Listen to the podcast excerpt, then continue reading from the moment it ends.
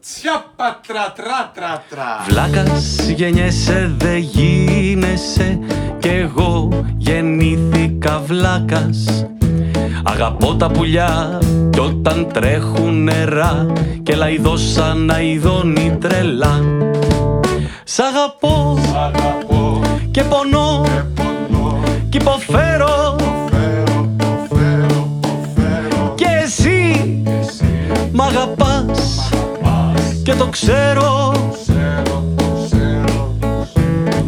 Μα αν δεν πονώ Δεν θα με λένε ρομαντικό.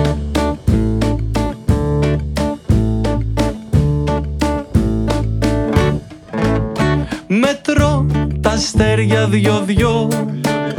Σου γράφω τραγούδια ρετρό σε πήγα στη Σάμο, σε πήγα στο Γκιάμο Και εσύ όλο μου λες αγαπώ Σ' αγαπώ Αγαπώ και πονώ και πονώ. κι υποφέρω Το φέρω, το φέρω, το φέρω. Και εσύ Και εσύ μ' αγαπάς μ' αγαπάς. και το ξέρω Ξέρω, το ξέρω, το ξέρω. Μα αν δεν πονώ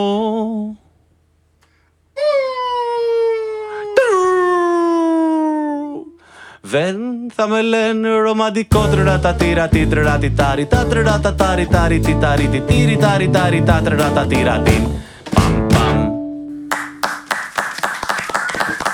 Μπράβο, Μπράβο. μπράβο παιδιά Ήταν πολύ καλή αρχή. Καλή αρχή Καλώς ήρθατε, καλώς ήρθατε. Να σε ρωτήσω ποια εκπομπή είναι αυτή; Είναι η εκπομπή Piece of Cake. Όχι, το ξέρω, έχω έρθει, είμαι καλεσμένος Αλλά ποια, ποιο νούμερο εκπομπής; Ποιο νούμερο εκπομπής είναι αυτή, το γράφεις στην, ε, τέτοια, στην επεξεργασία του βίντεο, στις πληροφορίες. Δεν κάνει να το προδίδουμε από μόνοι μας. Α, δηλαδή μπορείτε να μας χρησιμοποιήσετε όποτε θέλετε. Ναι, βεβαίως. Ανάλογα. Πάρετε κάποιο μεγάλο χορηγό. Ναι, δηλαδή, ναι, ναι. Έχουμε γραμμένο. Μας έχουν γραμμένους μετά, θα μας πούνε. Καλώς ήρθατε καταρχάς, καλησπέρα Σπύρο Γραμμένε. Καλώς ήρθες στην φιλόξενη πόλη της Να σου πω, αυτό το κάνεις σε όλες τις εκπομπές. Δεν Ναι, μπορείς να κάνεις ναι. κάτι διαφορετικό. Όχι, όχι. Είσαι εσύ με την παρέα σου. Έχεις φέρει τους καλεσμένους σου που είσαι καλεσμένος μας. Είμαι πάρα πολύ χαρούμενος και που, Τέτοια θέλω να ακούω. Α, Έλα, φτιάξε με. και που είμαι στη Θεσσαλονίκη και που βρήκα κάτι φίλους μου πριν. Μμμ. Ωραία. Ε, το πρώτο κομμάτι που ακούσαμε είναι ο Βλάκας. Μμ. Άλλα ήθελα να πω, αλλά τώρα είμαι αναγκασμένος να ρωτήσω. Ε, ο κύριος Πουλής, γιατί δεν τραγουδούσε τα φωνητικά μαζί με τους Δεν έχω υπόλοιπους; ιδέα και θα το, θα το ήθελα να θα έκανα κάτι, αλλά Ναι, δεν θέλω στο να το ίδιο χαλάσω. αυτοκίνητο δεν ήρθατε όλοι μαζί; Δεν θα γυρίσουμε με το ίδιο αυτοκίνητο. Νόμιζα ότι προβάρατε στο. Εμένα δεν μου είχατε πει να είμαι εδώ για να μιλάω. Τι γιατί δεν τραγουδάω; Ε, Ε, μέσα- καλά, δεν το λες και τραγούδι, εμείς το μιλητό το λέμε κι εμείς. Όχι, όχι, όχι, όχι, όχι. Άμα θες, θα με βάλεις, θα κάνουμε πρόβα. Το κουστούμι θα φορέσω. Μαύρο μπλουζάκι, ο, κάτι. Μαύρο μπλουζάκι φοράς. Α, εντάξει, κάτι άλλο. Βλάκας από τον πρώτο δίσκο. Από τα πρώτα τραγούδια μου. Λίγο πριν τα τυράντα. Φοβερός Ωραία. δίσκο, τρελή επιτυχία. Είχε. Εγώ από εκεί σε γνώρισα. Να σου πω κάτι, έχει εξαντληθεί. Αυτό βέβαια Το είναι τρέξιμο. σχετικό. Αυτό είναι σχετικό. Με δεύτερος δίσκος CD. Ναι, αλλά πρέπει να το εξηγήσει αυτό γιατί είμαστε δεύτερος Ναι, δίσκος είναι, CD. είναι πάσα αυτό για σένα. να το Ναι, ο εξηγήσεις δεύτερος εσύ. δίσκος ε, τον ονόμασα CD γιατί είχα ξενερώσει λίγο με όλη αυτή την κατάσταση. Δεν θα τον έκοβα. Δεν θα έβγαινε σε φυσικό προϊόν, θα ανέβαινε μόνο στο ίντερνετ. Οπότε είπα, μ, αφού έτσι κι αλλιώς θα τον κατεβάζουν από εκεί, το όνομα θα χαθεί. Λογικά θα λέγεται, ξέρω εγώ, Νέος Φάκελος. Και θα τον ονόμαζα Νέος Φάκελος. Αλλά μετά θα έπρεπε να ονομάσω και εμένα άγνωστος καλλιτέχνης και δεν μου άρεσε. Παρ' όλα αυτά ονόμασα τα τραγούδια track 1, track 2, track 3, track 4. Τι θα μας παίξεις από αυτό τώρα; Έχουμε έτοιμο για από αυτό να; Όχι, αλλά μπορούμε να βρούμε κάτι. Να παίξουμε κάτι από αυτόν τον δίσκο. Τι τον θα δεύτερο. παίξουμε; Θα μπορούσαμε να παίξουμε το από παγκάκι σε παγκάκι. Οκ. Το θες; Ναι. Θα παίξεις κλαρινέτο μαζί Θα μας; παίξω κι εγώ μαζί σας. Το περίμενα πώς και πώς να έρθει αυτή η Και, εκπομπή. και θα, τώρα το πάμε δηλαδή στα καβάκια, παίζουμε αυτό το κομμάτι, δεν μιλάμε άλλο. Δηλαδή τον πουλί τον φέραμε να κάθεται; Όχι, να παίξω και κλαρινέτο. Μια που αρχίσαμε τώρα γιατί δεν τραγούδισα. Στο αμάξι γιατί μας δεν είπες έκανες. παίζω μπαντονεόν. Ναι, Πού είναι; ναι. Το είπα και το εννοούσα. Θα έρθει το μπαντονεόν κατά τη διάρκεια της Ε, Όταν εκπομπής. έρθει. Το μπαντονεόν, παιδιά, να σας πω ένα πράγμα. Βγάζει άλλο ήχο όταν το ανοίγεις, άλλο όταν το κλείνεις. Σαν τις πόρτες. Για πάμε από παγκάκι σε παγκάκι. από μη. Οκ. Παίζω εγώ εισαγωγή. Ναι, μωρέ.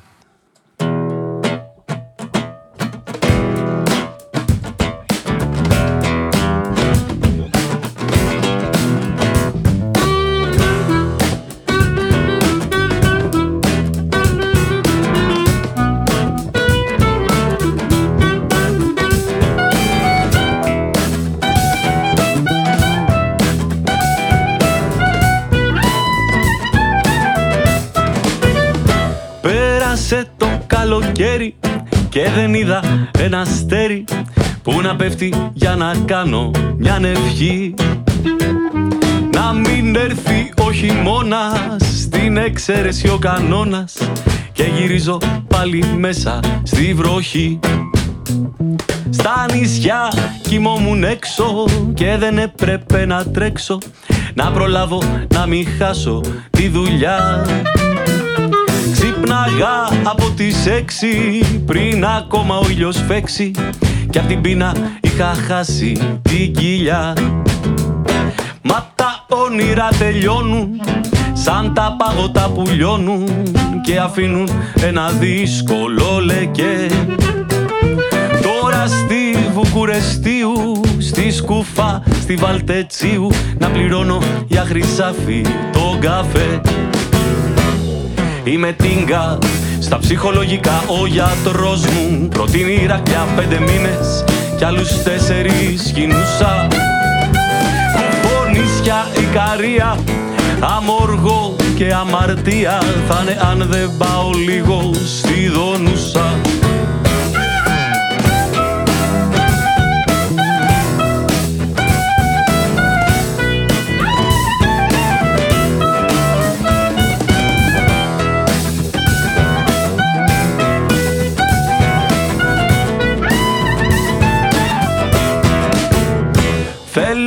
τάγκο και σουβλάκια και ρετσίνα στα παγκάκια.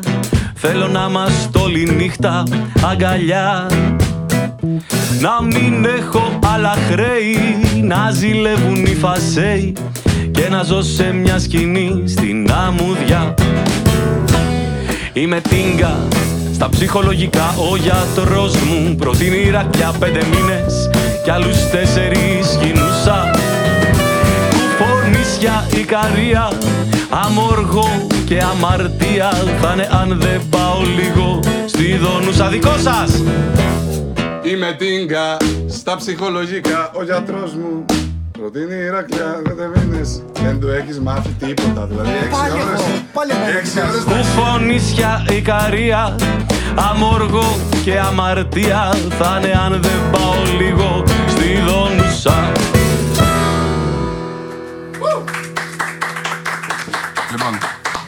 ήρθε η στιγμή να αποκαλύψουμε την πραγματικότητα. Και πορεία. Κωνσταντίνε. Γιατί υπήρχε μια κουβέντα, γιατί έχει έρθει ο Κωνσταντίνος στην εκπομπή. Τι τον κουβάλισες αυτόν εδώ; να το πούμε με το Εντάξει, όνομά του. Ας το πούμε έτσι, ναι. Ε, η αλήθεια είναι ότι επειδή Σπύρο σε παρακολουθώ, είμαι ένας από τους φαν σου, βλέπω ότι σε όλα τα live υπάρχει μια διαδραστικότητα με το κοινό. Εμείς το κοινό μας το έχουμε πίσω από τις κάμερες, οπότε θεώρησα ότι θα χάσει η εκπομπή και το ζωντάνο χωρίς κοινό και είπαμε να έρθει ο Κωνσταντίνος για να κάνει το κοινό σου. Εγώ είμαι μουρόχαυλος, δεν κάνω για τέτοιες δουλειές. Για διαδραστικότητα. Παρακολουθώ έτσι. Ό,τι και να γίνει. Δεν Και έτσι να παρακολουθεί. πάω περνάω Ε, καλά. έτσι κάνει όλα τα πράγματα. Είσαι μπασίστας χωρίς να το ξέρεις. Είμαι μπασίστας χωρίς να το ξέρω. Έχω, έχω ήθο μπασίστα Ξέρεις τι καταλαβαίνω. μου αρέσει σήμερα στην εκπομπή, συγγνώμη που σε κοιλιά μου. διακόπτω. Όχι, όχι, ελεύθερα. Μου αρέσει πα- η κοιλιά σου. Έχεις, έχεις κόμπλεξ με την κοιλιά, με Ε, το βάρος σου. θα ήθελα να έχω λιγότερη κοιλιά, ναι. Αυτό είναι στο χέρι σου. Όχι, όχι. Στο χέρι μου είναι αυτά που τρώω συνήθως και έχουν φτιάξει την κοιλιά. Αυτά δεν θα έπρεπε να είναι στο χέρι Ναι, σου. ναι. Ε, μ' αρέσει πάρα πολύ που μ, εδώ που μας έφερες, ε, νιώθω, θυμάμαι και σίγουρα μπορούν να το πούν και τα παιδιά αυτό, Οχ. μας ταξιδεύεις σε άλλες εποχές, όταν πρωτοξεκινήσαμε να παίζουμε, που Δεν υπήρχε παίζαμε air σε conditioner. κάτι μαγαζιά που δεν βάζανε air conditioner. ναι, ναι. Εγώ νόμιζα θα λες και σε πρόβες, γιατί απλήρωτη. συνήθως οι πρόβες είναι χωρίς Όχι, είχαμε, air στα σπίτια conditioner. μας είχαμε air conditioner, Α, εμείς α. ήμασταν ε, Οκ. πλούσιοι. Εμάς εδώ βλέπετε το σπίτι μας είναι ένα σπίτι με στυλ ε, και το air condition θα χαλούσε όλο αυτό το στυλ νομίζω. Θα μπορούσατε να πάρετε ένα ρετρό. Retro air condition. OK, θα το έχουμε στο μυαλό μας. Δηλαδή τώρα που θα έρθει και το μετρό. Ω. Το μετρό της Θεσσαλονίκης. Α, δεν το χρησιμοποίησατε; Τι; δεν το χρησιμοποίησατε; Ε, δεν μπαίνουμε σε μετρό εμείς. Οκ. Η εκπομπή Είμαστε θα βγει πλούσιες. αφού το έχει κυκλοφορήσει στο μετρό. Οπότε μην αγχώνεστε, πείτε για το μετρό σαν να μπήκατε. Αυτό ήθελα να ρωτήσω. Πότε κυκλοφόρησε, πότε ξεκίνησε το μετρό; Το 88, ε, Κωνσταντίνε, τα ξέρεις καλύτερα. Όχι, όχι, δεν τα ξέρω καλύτερα. Εγώ πάντως θυμάμαι τον Κούβελα, παππού νομίζω, είναι μου. αυτός ο οποίος πρώτο ξεκίνησε το μετρό στη Θεσσαλονίκη. Αλήθεια; Ναι, είναι η γνωστή τρύπα του Κούβελα. Η τρύπα του Κούβελα αφορούσε το μετρό. Αυτό Α το λέγαν δηλαδή. και εγώ άργησα να Δεν το έχετε δει την καταλάβω. τρύπα του κούβελα; Έχεις μπει στην Την τρύπα του τρύπα του κούβελα; κούβελα, όχι. Ναι. Υπήρχε ένα μαγαζί στη Θεσσαλονίκη κιόλας, ο οποίο έκλεισε, οπότε το λέμε, δεν είναι διαφήμιση. τρύπα του κουβαλά. Η μαύρη τρύπα. Του κούβελα. Δεν ήταν του τρύπα, κουβαλά. ναι, ξέρω, έχω παίξει. Ε, οπότε πολλές φορές λέγαμε η μαύρη τρύπα του τάδε, η μαύρη τρύπα του τάδε, δεν τα έλεγαμε τον ε, ιδιοκτήτη μπορεί να ήταν και μπερδευόταν ο κόσμος μέχρι να καταλάβει ότι ήταν για μαγαζί. Κάτι αντίστοιχο με την τρύπα του κούβαλα για Την το τρύπα του μετρό. κούβελα. Ε, τον Κωνσταντίνο το ζήτησα εγώ με πολύ σαν χάρη να σου πει να έρθεις και χάρηκα που ήρθες. Κι εγώ χάρηκα που ήρθα. Γι' αυτό ήταν χάρη. Είδες; ναι, ναι. Ε, Και είναι φέραμε το- και το είναι χάρη. το χάρη στα Το τύπανα. Παρασκευά. Και ο Άλεξ ο Μιλωνάς στον Πάσο. ναι. Ε, είμαι φαν λοιπόν και δικό σου Πιανού. και του Κωνσταντίνου. Οπότε η αυτή η εκπομπή. Πιο πολύ όμως, πιο πολύ. πιο παλιά του Σπύρου, πιο πολύ δικό σου. Θα τα φύγεις; Όχι, ξέρεις τι, απλά κάθε χρόνο του δίνω καμιά δεκαριά μεροκάματα. Οπότε Α πούμε 8. θα του δίνεις εσύ πλέον. Χαιρετίσματα στο Χρήστο Καλκάνη να δώσουμε όπου είναι τον ακούει την ε, εκπομπή. Ο, ο Καλκάνης του δίνει βασικά τα, Ναι. χαιρε- τα χαιρετίσματα. Τα... Εντάξει, έχει λίγο Παγώνει. Πώς κάνετε έτσι, ρε Να σου παιδιά. πω κάτι, το ότι ήρθαμε Χριστούγεννα Θεσσαλονίκη και λιώνουμε από τη ζέστη Είδες στο τι σπίτι κλίμα μέσα. Πολύ καλή θέρμανση. Είδες τη θέρμανση, έχει- σε λίγο θα δείξουμε και τον Τζάκι. Ο Καλκάνης του δίνει τα μεροκάματα γιατί παίζει με άλλους. Σωστό. Ξεκινάω σαν να πρωτοξεκινάει η εκπομπή και λέω τα ίδια που λέω πάντα. Καλησπέρα Λες και πριν σας. έλεγες άλλα. Ναι, καλησπέρα σας στο σαλόνι που ανακαινήσαμε για εσά για να φωνάξουμε καλούς φίλους. Να Όταν λες παίξουμε. ανακαινήσαμε. Όχι, Τι έτσι, έχει- τι ήταν, έχει αλλάξεις; έτσι ήταν και πριν. Απλά δεν το ξέρει κανείς. Δεν υπήρχε πριν εκεί πέρα από πάνω Κέικ. το φιλί, το, το, φιλί, το φιλί του Δράκου Α, της Χρύσας Δημουλίδου. Εγώ ήθελα να πω ότι καλούμε φίλους για να παίξουμε καινούργιες δισκογραφικές δουλειές. Και ήρθε η ώρα να παίξουμε καινούργιες δισκογραφικές δουλειές από τον καινούργιο σου δίσκο, Σπύρο. Έχεις ήδη κυκλοφορήσει δύο κομμάτια από αυτό το δίσκο στο ίντερνετ. Μόνο. Βοήθησε τον κι άλλο. φαίνεται φαίνεται κάπως σαν να μην είναι Και Κοίτα. το ένα, το τρίτο, εγώ το άκουσα στην καραντίνα. Είναι λίγο περίεργο η η φάση Οκ. με τον καινούριο δίσκο γιατί ξεκινήσαμε να γράφουμε πριν δύο χρόνια. Α- ανάλογα από το πότε θα παιχτεί η εκπομπή. Ναι. Ε, εντάξει, πριν δύο χρόνια θα θεωρηθεί. ξεκινήσαμε να γράφουμε το 2000, τον Αύγουστο του 2018 αυτόν τον δίσκο. Ωραία. Και μ, ε, αυτός ο δίσκος έμεινε στο στούντιο και αφού ηχογραφήσαμε έμεινε σε ένα τελ- τελικό στάδιο για πάρα πολύ καιρό και είναι ακόμα εκεί τώρα που μιλάμε, όχι Ωραία. όταν παίζεται η εκπομπή. Όταν παίζεται εκπομπή, μάλλον θα έχει κυκλοφορήσει. Υπάρχει Ή θα αυτή η είναι σε, πιθανότητα. προ- σε προηγούμενο στάδιο, θα έχει Α, πάει πίσω. Οκ. Έχουμε Από τίτλο. τότε έχουμε γράψει και έχουμε κυκλοφορήσει κομμάτια. Τα οποία είναι. DDK. Δεν έχω ιδέα. Α, Ναι, πολλά η- είναι. Ναι, δεν ξέρω πόσα είναι. Οπότε αυτός ο δίσκος είναι λίγο περίεργο, αλλά για μένα αυτή σαν δουλειά έχει παλιώσει. Είναι σαν να έχει βγει, ρε παιδί μου. Ωραία, ωραία. Για Αυτό. μας που θέλουμε καινούργιες δισκογραφικές δουλειές είναι σαν να μην έχει βγει, οπότε τη χρησιμοποιούμε. Εντάξει. Τι θα παίξουμε; Την DDK, την 90 DDK. OK.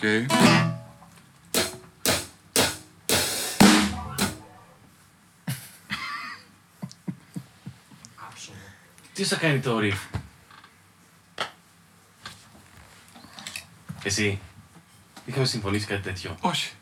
Το έχεις; Πώς πάει; Παραπαπα, παραπαπα. Σαν να πα, παραπαπα, παραφαγά. Μπορείς να το λες κιόλας εσύ Τόνο. για να το ξεχνάς. Ε, Αυτό το παίζω. Παρα... Πα,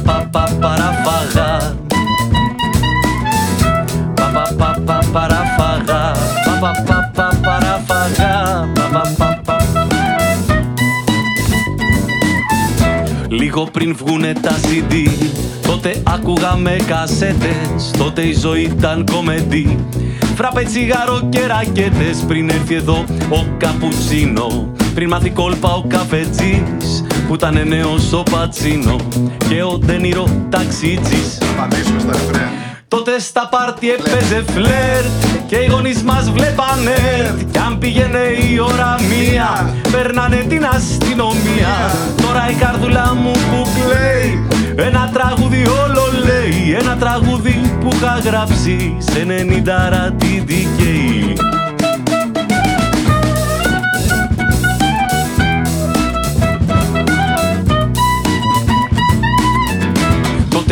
Ακούγαμε νιρβάνα, βάζαμε ανάποδα τα φλάι Την κατατζίν στην παραμάνα. Λέγαμε όλο μου τη σπάει Μα όταν ήρθαν τα CD Και τα MP3 κάνανε φάση.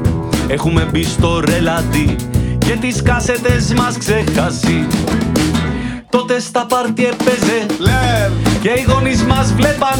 Ε, Κι αν πήγαινε η ώρα μία, Παίρνανε την αστυνομία μία. Τώρα η καρδουλά μου μου που κλαίει. Ένα τραγούδι όλο λέει. Ένα τραγούδι που είχα γράψει σε 90 ρατιντικέι Κόβαμε τα μανίκια από τα τζίντα μπουφάν Τα βλέπαν οι μανάδες μας και φώναζαν αμάν. Κονκάρδες, συγκροτήματα και στο Walkman πάντα. Έπαιζε ασταμάτητα η αγαπημένη μπάντα. Από καφέδες πίναμε φραμπέ γλυκό μεγάλα. Ακούγαμε το Central Park του Γιώργου του Πιλάλα. Ήτανε τότε η ζωή μια γραφικά σέτα Και ένα τσιγάρο στα κλεφτά σε κάποια τουαλέτα.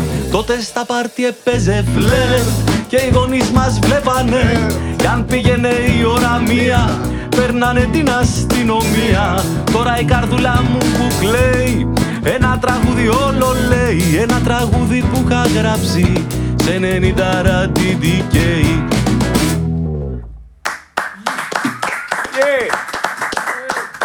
Είναι, είναι ανεπίδεκτος, ε. Ο Κωνσταντίνο. Εγώ δεν θέλω να πιέζω ανθρώπους. Μπορώ να έχω λίγο νεράκι και κρυό. Και, και αυτός και εκείνος. Ε, τι θες να στο πετάξω; δεν μπορώ να σηκωθώ εδώ, είμαι δεμένος. Έρχεται το νεράκι, θα μας Α, φέρουν το τέλεια. νεράκι. Ωραία. Μην τα κόβουμε αυτά, παιδιά, αυτά μην κόβουμε. Ναι, ναι, ναι. Να παίξουμε άλλο ένα καπάκι Ναι, από γιατί το όχι. καινούριο. Ένα καπάκι για τα παιδιά. Λοιπόν, το επόμενο είναι η σερωτονίνη Οκ. και είναι ένα κομμάτι που αφορά στις κρίσεις πανικού. Σωστό είναι, που αφορά στις κρίσεις. Θα έλεγα όχι. Γιατί; Πάλιωσε. Δεν, ε, υπάρχει ένα σημείωμα του Γιάννη Χάρη, κάνει κριτική στον Μπαμπινιώτη για, αυτό το, για αυτή την ε, σύνταξη που προτείνει. Άρα εμείς στηρίζουμε Γιάννη. Χάρη. Ή παιδιά, πάμε να αποφασίσουμε. Ωραία. Ε, οπότε αφορά στις κρίσεις πανικού.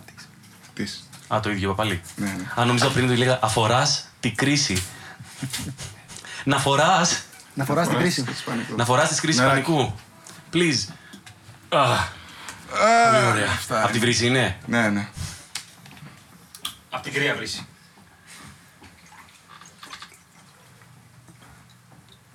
Θα το πεινά. Και να πέφτουν τα Μπορούσες. views τώρα. Κατακριμνίζονται τα views. Έγινε, κάνουμε κοιλιά.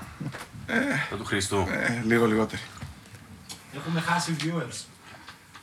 Έλα, έλα. Στα Γέμιζε, προηγούμενα γέμιζε. επεισόδια Ναι, ήσουν πιο αδύνατο. Ε, ήσουν πιο παχή. ισχύει.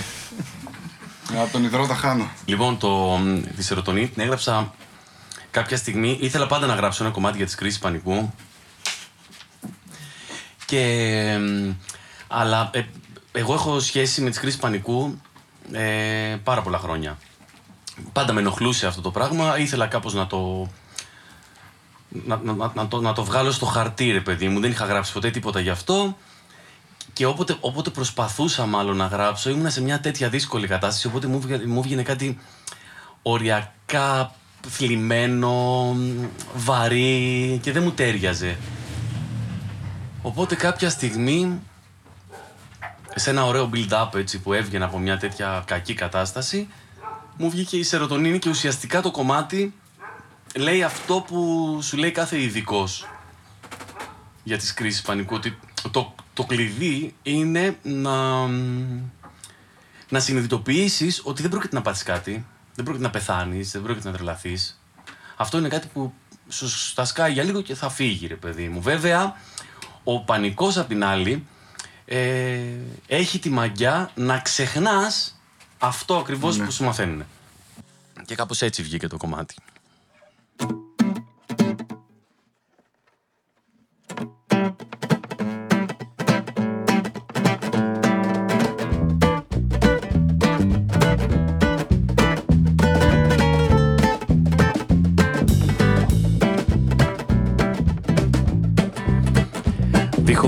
Δίχως πώς και γιατί; Άλλη μια υποτροπή Άλλη μια ανηφόρα.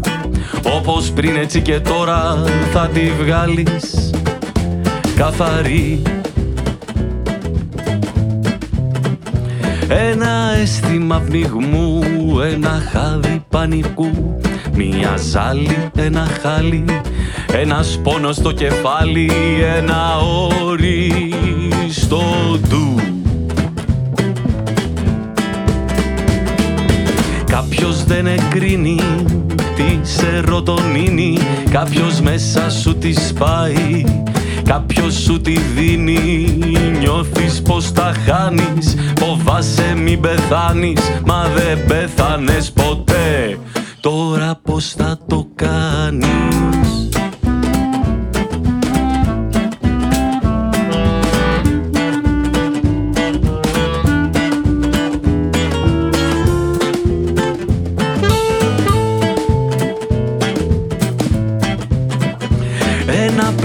Πλάκωμα στο στήθος, ένα τρομαγμένο ύφος. Ανεβαίνουν οι σφιγμοί, κόβεται η αναπνοή Και δεν βγαίνει η κραυγή.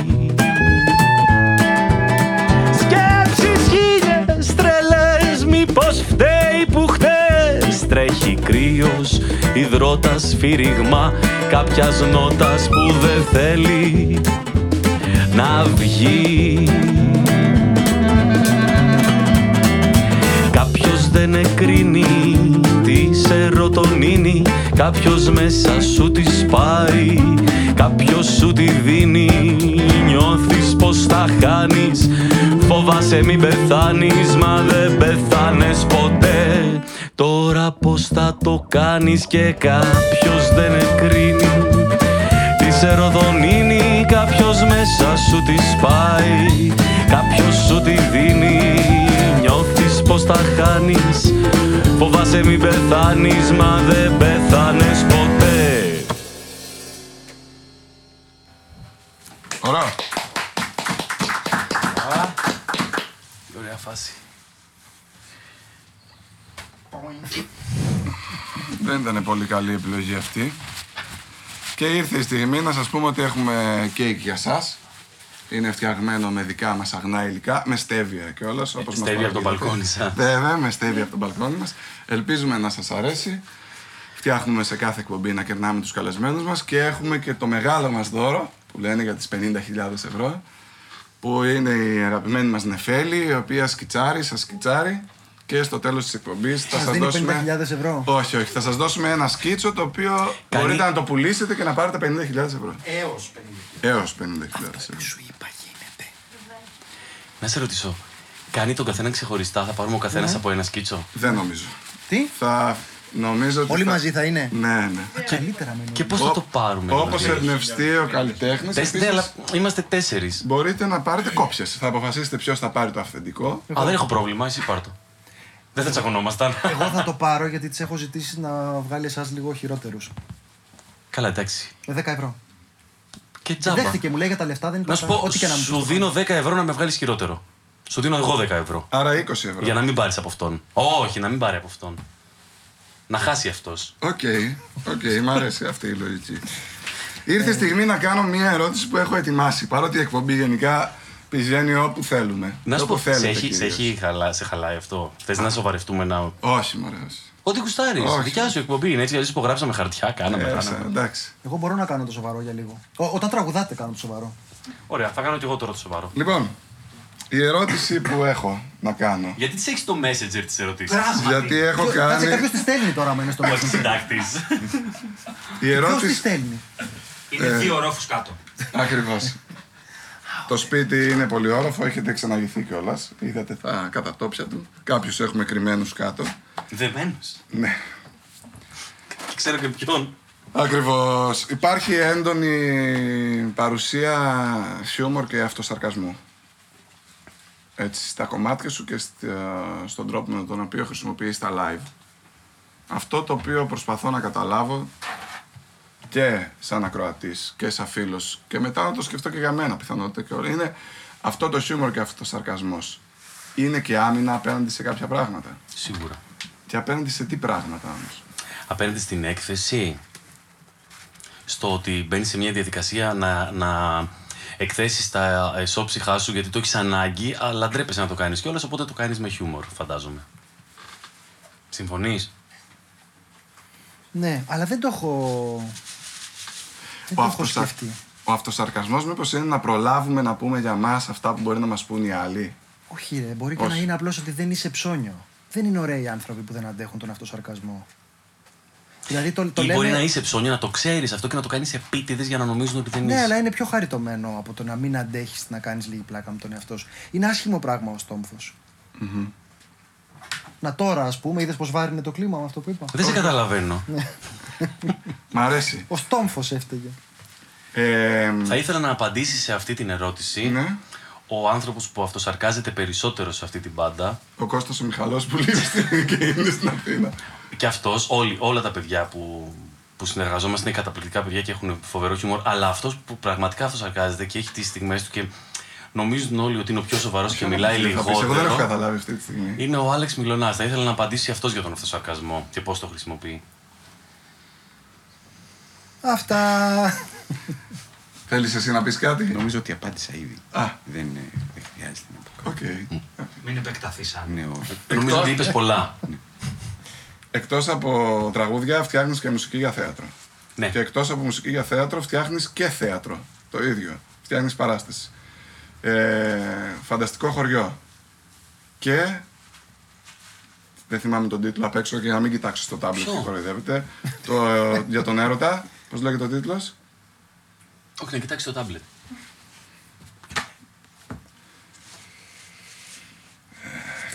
το στέλνουνε τώρα; Ο εύκολος εύκολος έρωτας. Α, μωρέ. Ο εύκολος έρωτας λοιπόν, στον οποίο...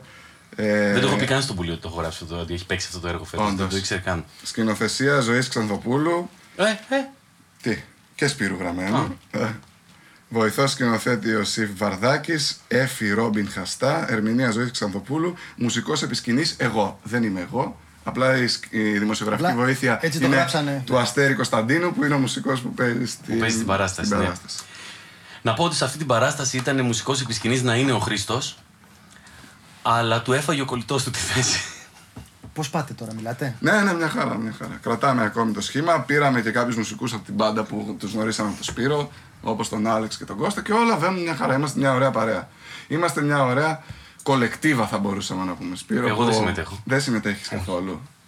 Έχεις συμμετοχή κι κολεκτίβα εσύ σας. στο δίσκο. Ε, και πες μου για το μουσικό χωριό. Η κοινωνία που περιγράφει. Το, μουσικό φανταστικό- χωριό, το το φανταστικό χωριό, φανταστικό sorry. Ε, η κοινωνία που περιγράφει είναι μια κοινωνία που θα ήθελα εγώ να ζήσω, ρε παιδί μου. Α, Δηλαδή μετά από όλα αυτά τα χρόνια που βλέπω τον κόσμο γύρω μου έτσι και πε- απογοητεύομαι συνεχώς, ε, είναι μ, μια ιστοριούλα πολύ παιδικά γραμμένη, με- με πολύ παιδικό λόγο, που είναι ο λόγος που μιλάω εγώ έτσι κι αλλιώς. Ε, που μιλάει για μια πάρα πολύ όμορφη κοινωνία, η οποία φτάνει σε ένα σημείο σχεδόν να καταστραφεί, αλλά μια καλή νερά, νεράιδα, έτσι χολιγουδιανά στο τέλος, σώζει την κατάσταση. Οκ. Έχοντας αυτό το πράγμα στο μυαλό μου, η ερώτηση που θέλω να κάνω είναι η κοινωνία που θέλεις να φτιάξεις, που την έφτιαξες στο φανταστικό χωριό, επειδή και σε κουβέντες επί προσωπικού που έχουμε κάνει υπήρχε μια, ένας διαχωρισμός γιατί ο μεγάλου μεγέθους κοινωνία, μικρού μεγέθους κοινωνία, ποια είναι η διαφορά κοινωνίας και κοινότητα. Μπορεί αυτό το πράγμα που έχεις στο μυαλό σου, το οποίο μου αρέσει βλέποντας και το έργο, να υπάρξει σε μια μεγάλου μεγέθους κοινωνία. Αυτό είναι ερώτηση, οι ερωτήσεις είναι για όλους τώρα, δεν είναι προσωπικό μόνος στο Σπύρο.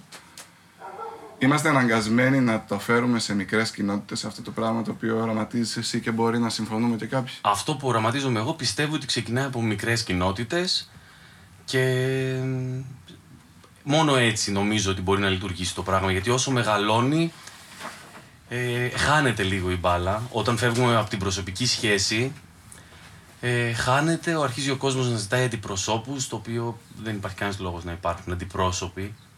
Να εκλέγεις κάποιον, να, να λες ότι βάζω εσένα για τα επόμενα τέσσερα χρόνια να με αντιπροσωπεύεις που έχω διαβάσει το βιογραφικό σου. Εδώ έχεις τον άλλον φίλο 30 χρόνια και ξαφνικά μια μέρα δεν σε αντιπροσωπεύει αυτό που λέει. Ναι, υπάρχουν ελεγκτικοί μηχανισμοί υποτίθεται βέβαια. Από αυτόν που σε βάζει να αντιπροσωπεύει μπορείς είτε να τον αλλάξεις. Σε τέσσερα χρόνια. Ναι, οκ. Ε, Και άσε που ζούμε σε μια κοινωνία αυτή τη στιγμή που οι άνθρωποι ξεχνάνε τι έγινε πριν από ένα μήνα. Δηλαδή βγαίνει ένα σκάνδαλο, γίνεται χαμός και μετά από ένα μήνα είναι σαν να μην έγινε τίποτα. Μετά από 20 μέρες, από 10 μέρες. Και βέβαια και η εξουσία έχει φτιάξει, ρε παιδί μου, έτσι το, το περιβάλλον της, ώστε να, τα, να, να ξεχνιούνται τα πράγματα και να βγάζουν άλλα πράγματα μπροστά. Άμα θέλετε, μιλήστε κάποιος άλλος, γιατί δεν θέλω να μιλάω για πολιτική. Θέλεις να μας πεις κάτι πάνω Για σε αυτό; πολιτική. Εγώ είχα κάνει μια φορά εφορευτική επιτροπή. Οπότε κοίταζα, έσκυβα, έσκυβα κάτω, έκανα αυτό με το χάρακα που διαγράφεις τα ονόματα αφού ψηφίσουν και ερχόντουσαν, περνούσαν μπροστά μου αυτοί που ψηφίζανε. Οπότε ξέρεις τώρα, ήταν ψήλο, κόντο, χόντρο, αδύνατος, κυρία, κύριος, γιάγια, παιδάκια, μικρά. Υπήρχε μια τρο... γαμψή μύτη, μικρή μύτη, πεταχτά αυτιά, μουσια.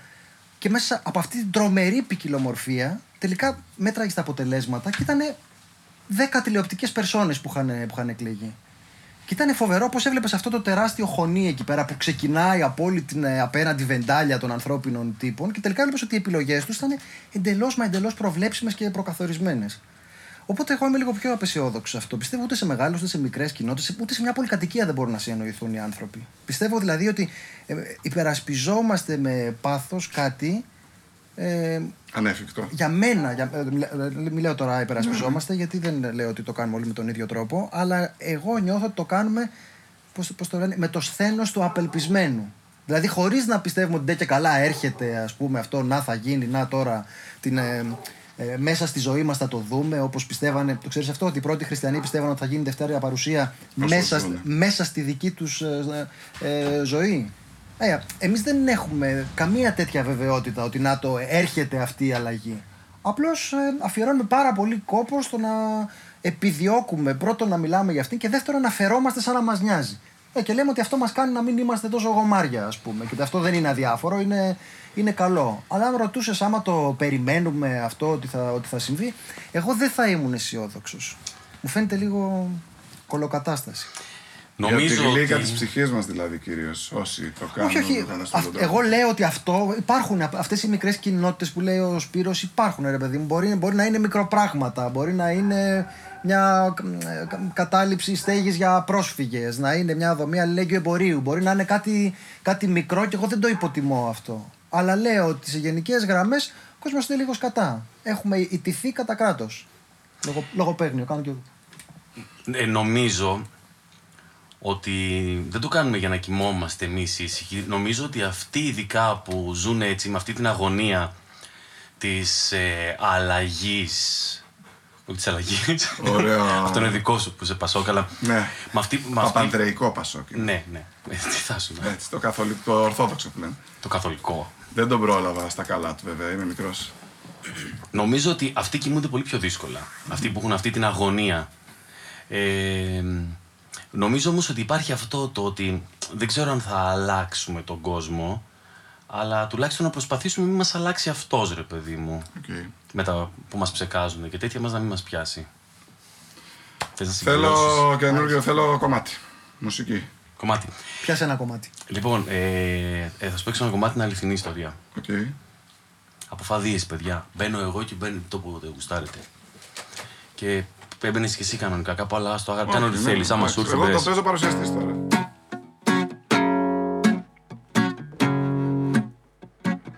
Κάποια νύχτα ευνούχα Με ποτά αλκοολούχα Σας αντίκρισα ευθύς Και έγινα γενής Πήρα δύο ποτά Ήρθα κάπως κοντά Μας κοιτάζαν οι φίλοι Να μιλάμε στα χείλη. Μες στο χαμόγελό σας.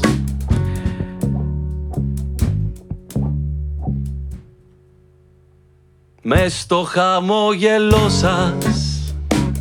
Ένιωσα τον καημό σας και στα δυο σας τα μάτια γκρεμισμένα παλάτια. Και μετά δεν θυμάμαι Πώς ευρέθηκα να με. Μουσαφιρής υγρής Είμαι διαμονής. Πράξη αναπαραγωγής Από τη μία ως τις τρεις Μια πάνω εγώ και μια εσείς. Μα δεν εκέρδιζε κανείς. Σπρώχνατε εσείς τραβάγα εγώ. Εσείς με λέγατε Θεό. Σας έλεγα Βασίλισσα. Τη μια φορά που μίλησα. Κι αφού ολοκληρώσαμε Την πράξη και πληρώσαμε Στο δρόμο φιληθήκαμε Γλυκά χαιρετηθήκαμε. Μας σαν απομακρύνθηκα Λιγάκι από κοντά σας. Γύρισα και σας ρώτησα Πώς είναι το όνομά σας. Μα δεν ήσασταν πίσω μου Καπνός είχατε γίνει Και από τότε κάθομαι Μαζί με το σηκώτη μου. Στο μπαρ που γνωριστήκαμε Και χάλια είχαμε γίνει. Εγώ του λέω για σένα ναι. Και εκείνο όλο πίνει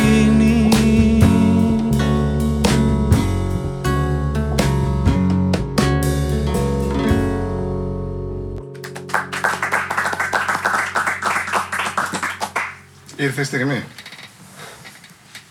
Ήρθε η στιγμή. Λοιπόν, να εξηγήσουμε, θες να εξηγήσεις εσύ πώς γίνεται αυτό με τα βιβλία και Θα μετά ήθελα να να πω το εγώ; εξηγήσεις εσύ, άμα, Δεν άμα ξέρω. θέλεις. Ο Σπύρος να το εξηγήσει. Δεν έχω ιδέα. Ε, τώρα ναι, εγώ πώς Δεν ένιωθα πριν βλέπω με τα τι εκπομπές τραγούδια. του. Δεν βλέπω. Λοιπόν, τους ε, δίνουμε από ένα βιβλίο. Όχι. Καλούμε τους ε, μουσικούς να διαλέξουν ένα βιβλίο από τη βιβλιοθήκη και μετά να μας πούν τι λέει. Όχι, και Α. μετά εμείς παίρνουμε έμπνευση από το βιβλίο που κατεβαίνουμε και τους ρωτάμε τι θέλουμε. Ή συζητάμε πάνω στο βιβλίο. Ψυχολογία εκδόσεις Καστανιώτη, Άλεξ. Ναι. Α. Ιστορίες για να ονειρεύεσαι, παιχνίδια για να μεγαλώνεις, για εμψύχωση βιωματικών ομάδων προσωπικής Λίγο νεράκι. ανάπτυξης. Συγγνώμη. Λίγο νεράκι.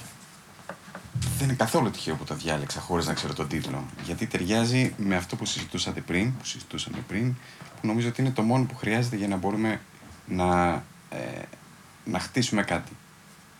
Το να έχουμε παιδική αφέλεια, να μην είμαστε τσακισμένοι άνθρωποι, Σε ναυάγια. ένα δικό μας μικρό κόσμο. Για αρχή.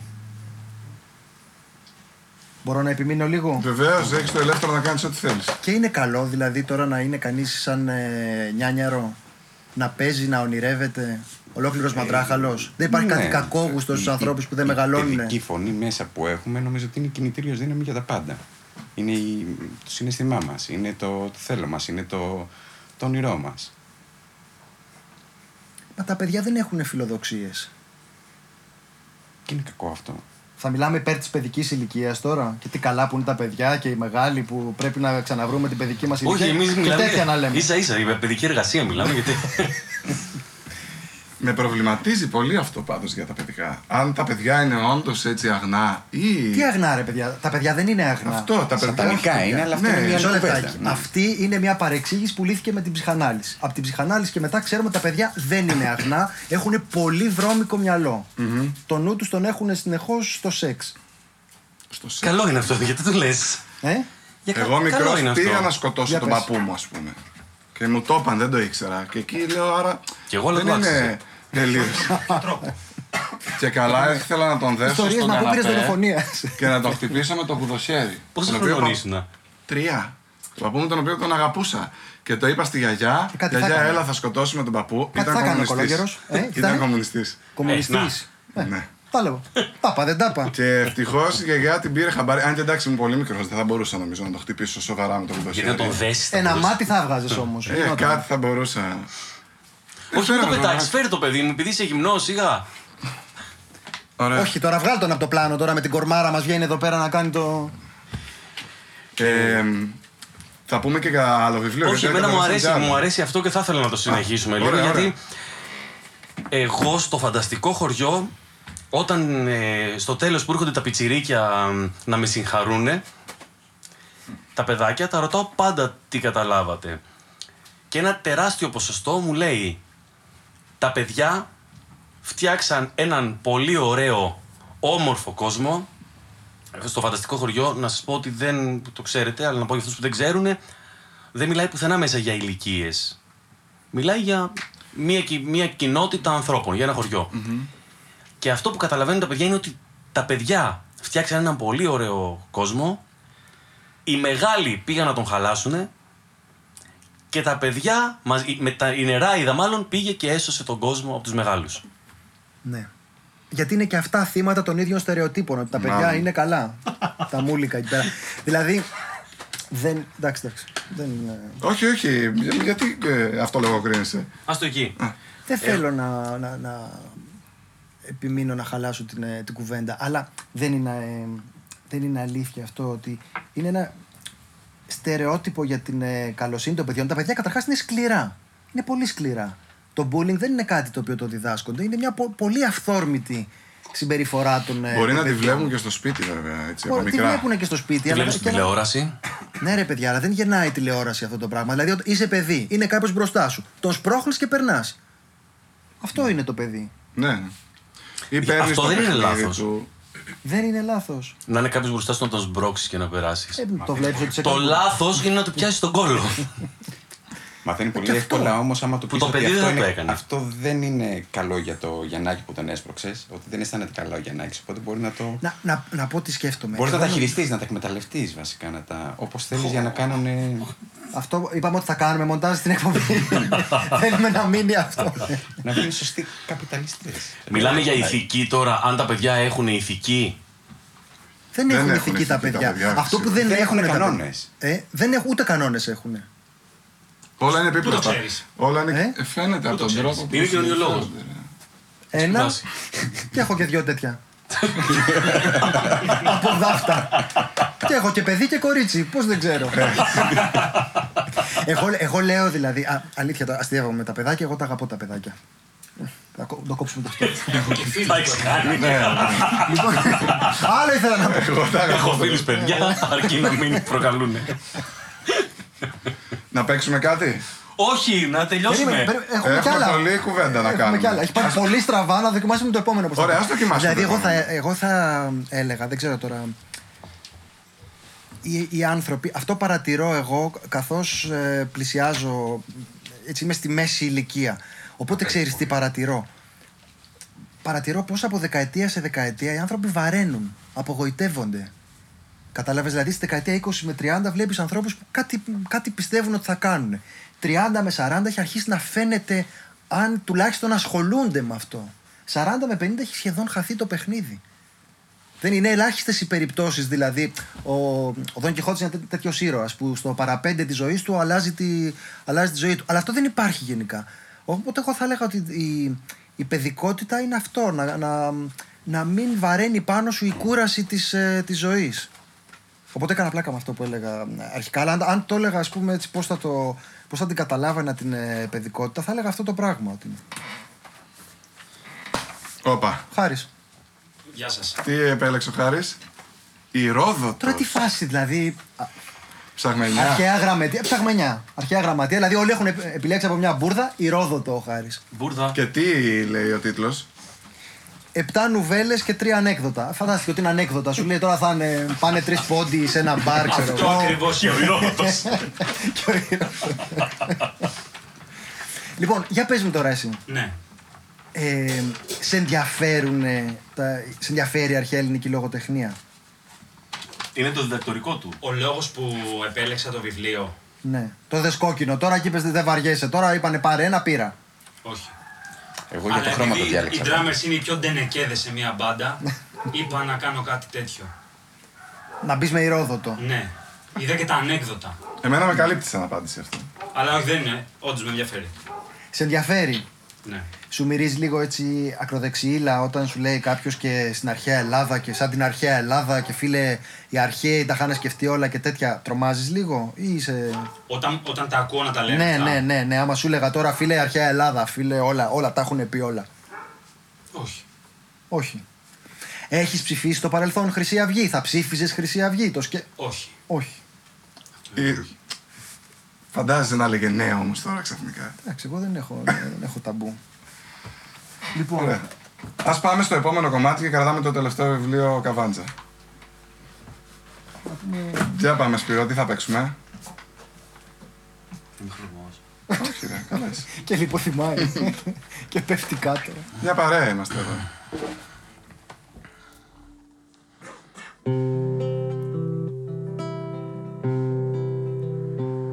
Τι με κοιτάς, δεν με γνωρίζεις Είμαι εγώ που τη ζωή μου την ορίζεις Εγώ που πέθανα στα καταφύγια Που βρήκα θάνατο μια μέρα καριέου Που ένιωσα πείνα στη ζωή μου την επίγεια. Εγώ που πνίγηκα μια νύχτα στο Αιγαίο. Τι με κοιτάς με αυτά τα μάτια; Είμαι εγώ που σου γκρεμίζω τα παλάτια Εγώ που θα έρχομαι στον ύπνο σου τα βράδια Να σου ζητάω αγκαλιές και τρυφερότητα Που όσο ζούσα δεν τα χάρηκα τα χάδια Μα έγινα πρώτο θέμα Στην επικαιρότητα. Τι με κοιτάς, τι με λυπάσαι Είμαι εκείνο που δεν θέλεις να θυμάσαι. Ήμουν στη Σμύρνη όταν πηδάγανε στα πλοία Σε ένα υπόγειο στο Ιράκ όταν γκρεμίστηκε. Τριών χρονών με βομβαρδίσαν στη Συρία Στο Βελιγράδι έγινα στάχτη Που σκορπίστηκε. Μη με κοιτάς, ζητώ συγγνώμη. Δεν μου ζητήσαν ούτε μια φορά τη γνώμη Δεν με ρωτήσανε να γεννηθώ αν θέλω. Ούτε αν θέλω να με δείξουν στις ειδήσει Απ' την Ανατολή έτυχε να ανατέλω. Κι έτσι να δείσω σε κάποια γωνιά της δύσης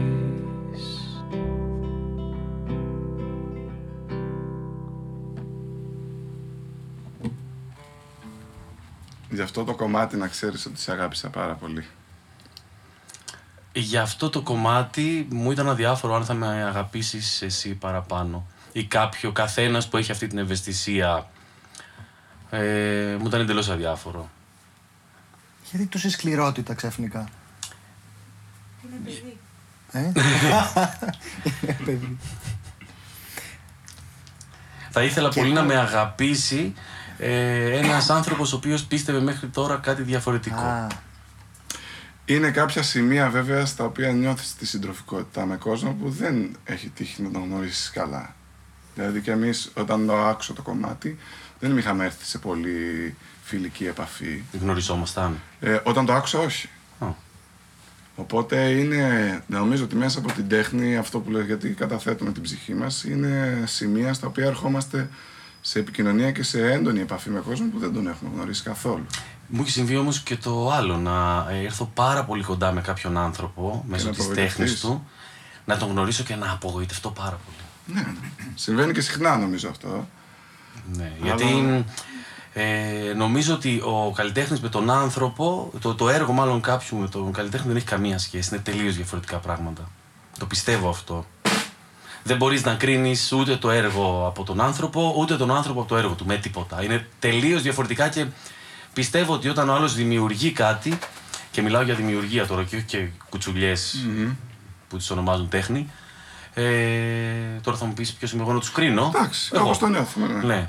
Ε, νομίζω ότι ο, ο άνθρωπος στη στιγμή που δημιουργεί δεν είναι αυτός εκείνη τη στιγμή. Είναι κάτι άλλο.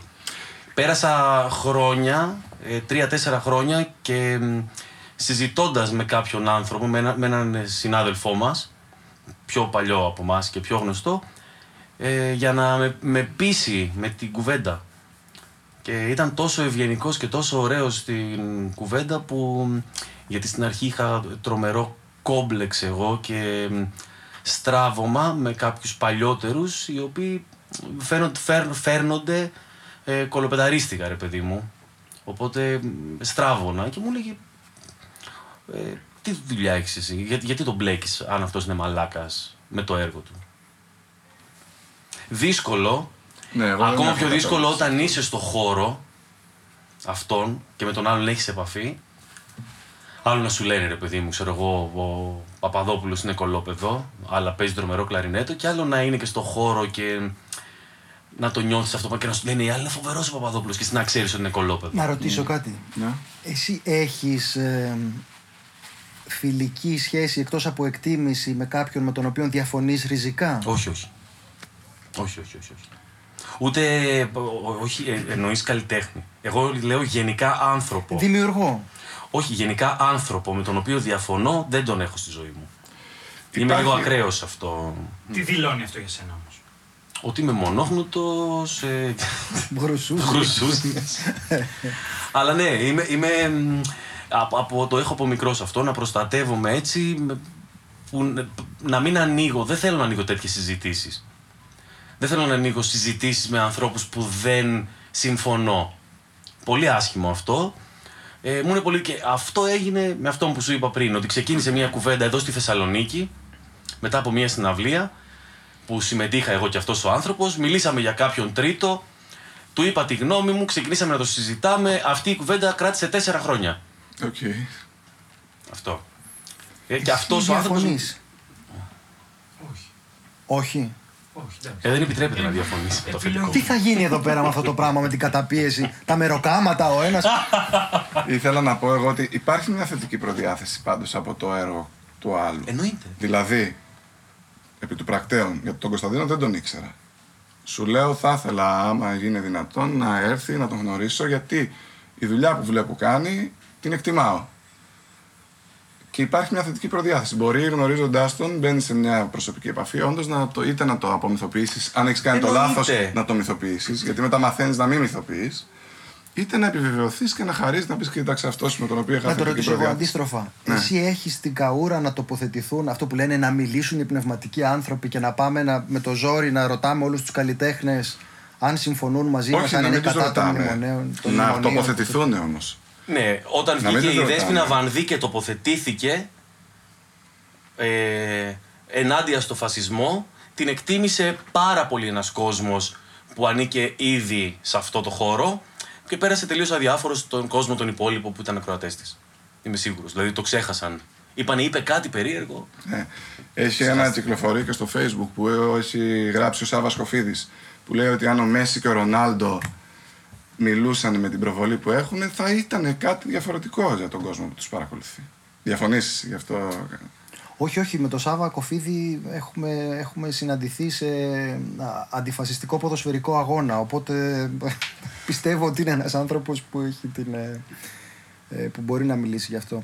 Δεν ξέρω, ε, εγώ είμαι λίγο πιο, πιο ανοιχτό σε αυτό. Η αλήθεια είναι ότι αν μιλήσω προσωπικά, δεν έχουν πάει πολύ καλά αυτές οι επαφές που έχω με ανθρώπους με τους οποίους έχουμε μεγάλη απόσταση στις ε, απόψεις. Μακροπρόθεσμα κάπου βου- βουλιάζει, πάει κατά Νομίζω αυτό διάρκεια. είναι θέμα αντοχής του καθενός. Κατά πόσο εσύ αντέχεις να είσαι με έναν άνθρωπο που μ, ε, έχει, και, και κα- μιλάω καθαρά ανθρωπιστικά, άλλες ε, ιδέες από σένα. Περίμενε. Δεν δεν θα είναι φασίστας, δεν θα είναι ρατσιστής, δεν, δεν λέμε τέτοια πράγματα. Λέμε πράγματα πιο ήπια. Τι, να μην τα βρίσκεται στην Όπως ο κουζίνα; Χρήστος που είναι πασόκρε, παιδί μου. Κάτι τέτοιο, κάτι πιο, Ε, πιο υπάρχει ήπιο. μεγάλη διαφορά. Θα το πιστέψεις. Θα το πιστέψεις. Ναι, να είναι ντράμερ. Να είναι πασόκ, ντράμερ ο άλλος, να είναι κάτι. Τι θα παίξουμε ε, επόμενο; Τίποτα έτσι όπως τα κάνατε τώρα, παίξει εσύ. Τι έχω εδώ; Για να δούμε. Από τον καινούριο θα μας παίξεις κάτι; Δεν, δεν παίξαμε. Και άλλα ρε. Έλα, πάμε. Πάμε να παίξουμε κάτι από τον καινούριο. Λοιπόν, περίμενε να βρω και τους στίχους. Έτσι, για, να, για, για τη φάση. Τι δεν βλέπεις; Με ρωτάει ποιο, ποιο θα Ποιο πεις. κομμάτι είναι. Θα βρεις και αυτός. Έτσι κι αλλιώς εσύ μπαίνεις σε αυτό. Το καταλαβαίνεις. 8, 9. λοιπόν, έλα. έλα ρε Χάρη, εσύ μπαίνεις.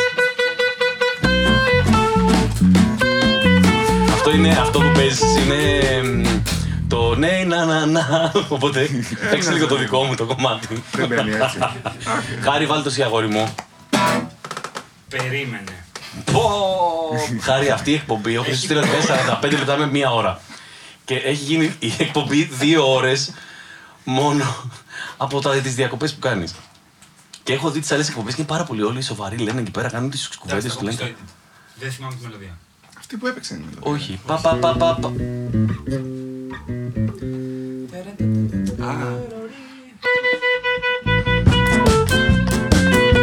Όχι, περίμενε, περίμενε. Δεν είχα ανοίξει την κιθάρα, παιδιά, sorry. Δεν είχα ανοίξει την κιθάρα, δεν είχα ανοίξει την Τι, κιθάρα. Μπαίνω. Είναι ανοιχτά.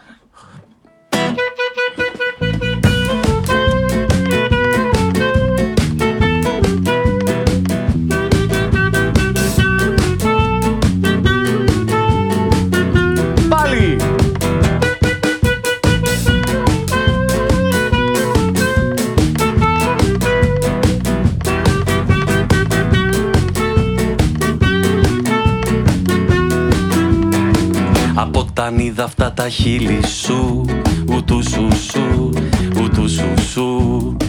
Ήσουν θυμάμαι με μια φίλη σου Ουτού σου σου, ουτού σου σου.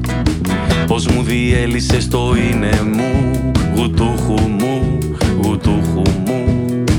Εφεύγες και φωνάζα μήνε μου Γουτούχου μου, γουτούχου μου. Και δεν ξεχνάω την εικόνα σου καλοκαίρι το χειμώνα σου.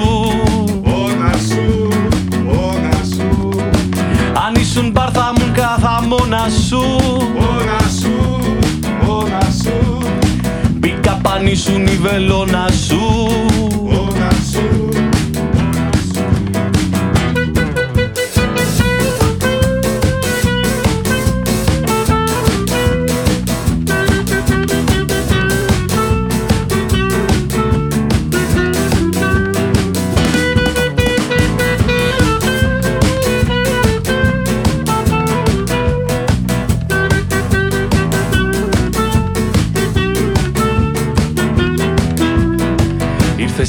Ήρθες και στήχιωσες στον ύπνο μου Γουτούχου μου.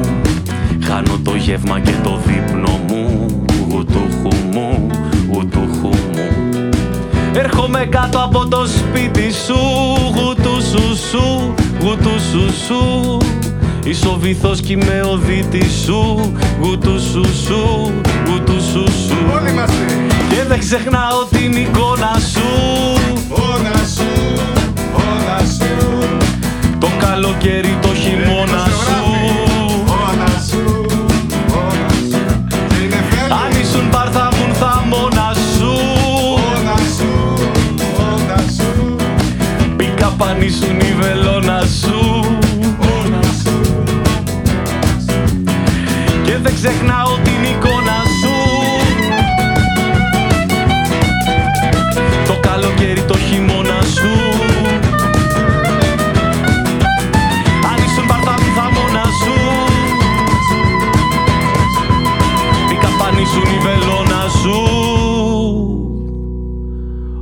Όνα σου, όνα σου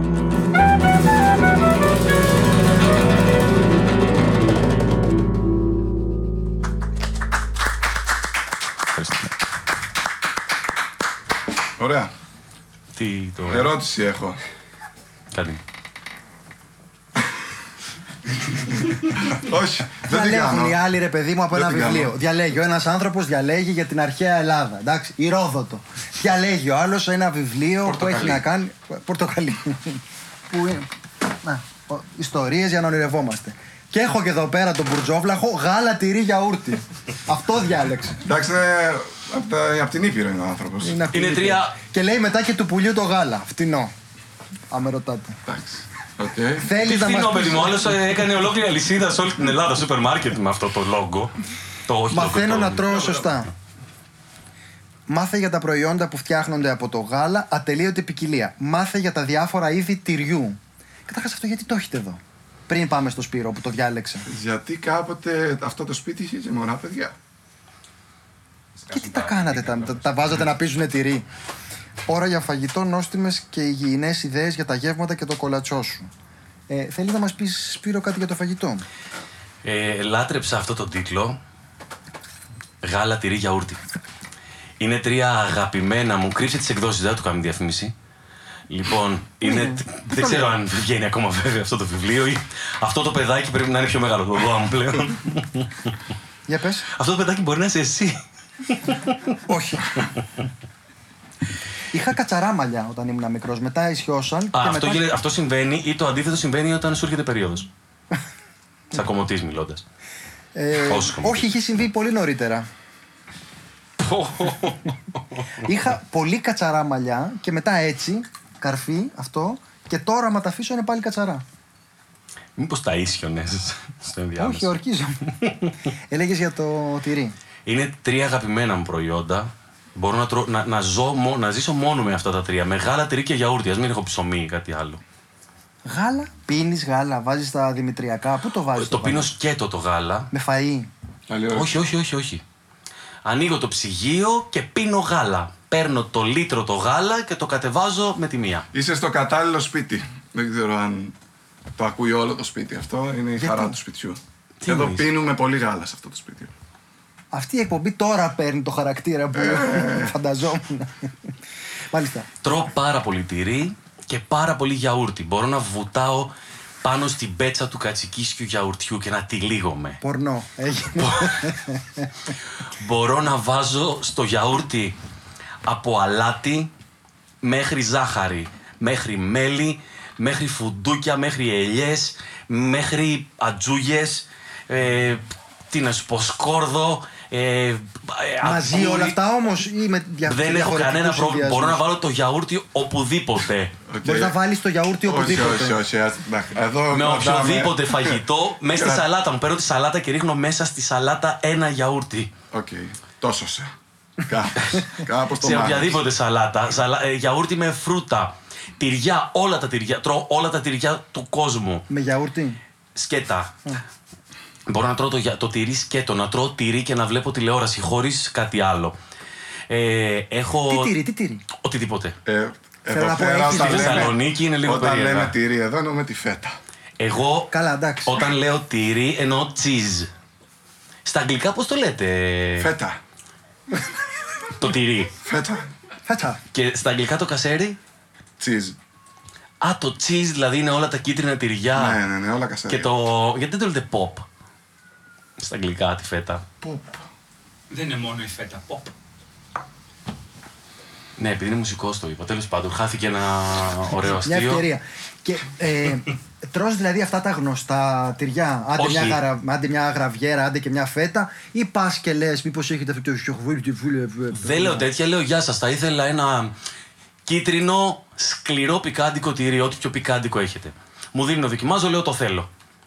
Ε, τρώω μπλε τυριά, Με μούχλα. μπλου, αυτά που δεν σ' αρέσουν εσένα, με πενικυλίνη.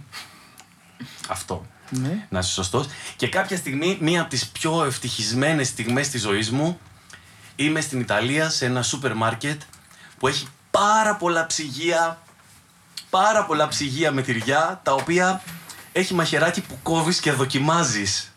Πολύ καλό αυτό. Αηδία. Και έχω φάει. Με ένα φίλο μου βγήκαμε έξω ψα- πραγματικά όταν λέμε πρισμένοι από το τυρί, δοκιμάσαμε. Ο, Δεν αγοράσαμε τίποτα. Ε, πού να, μετά από αυτό; Κορονοϊός. Μου λες μετά πώς έγινε το Δεν το κακό. δοκιμάζαμε νυχτερίδες ή παγκολίνο. δοκιμάζαμε τυριά. Τώρα όμως δεν γίνεται αυτό να το κάνουμε. Είχε ψυγεία αμέτρητα με παγκολίνους.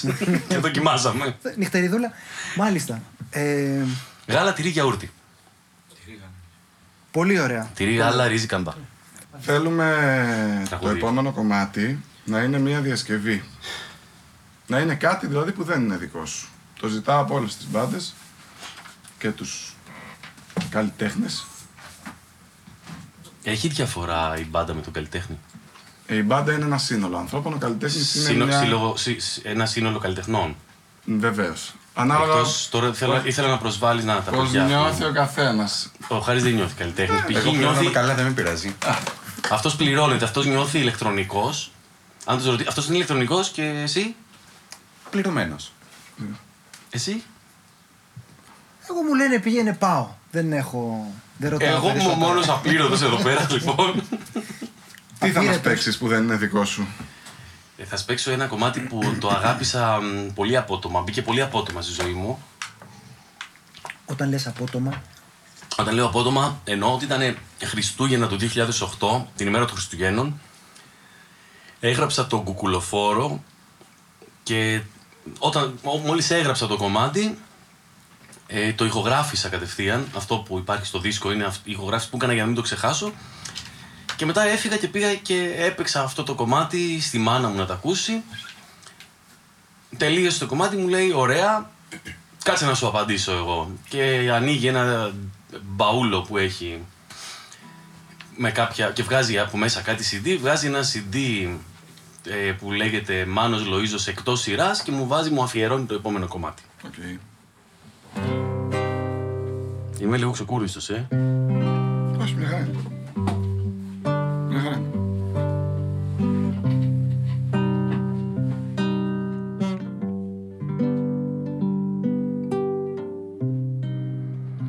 Είπα στον κόκορα μου Είπα στον κόκορα μου Είπα στον κόκορα μου Κι όπου λαλεί πουρνό.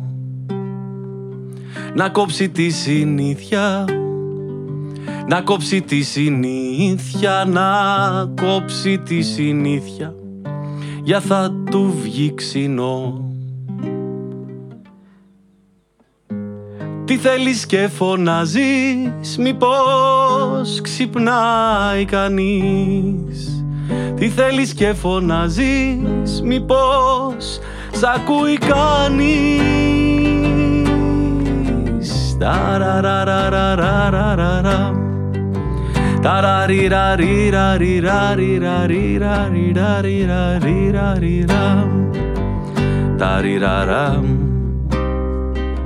Θέλεις να μας ξυπνήσεις. Θέλεις να μας ξυπνήσεις. Θέλεις να μας ξυπνήσεις. Να πιάσουμε δουλειά.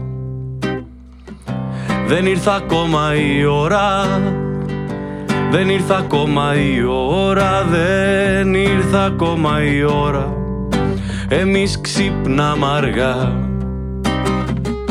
Τι θέλεις και φωνάζεις Μήπως ξυπνάει κανείς Τι θέλεις και φωνάζεις μήπως σ' ακούει κανείς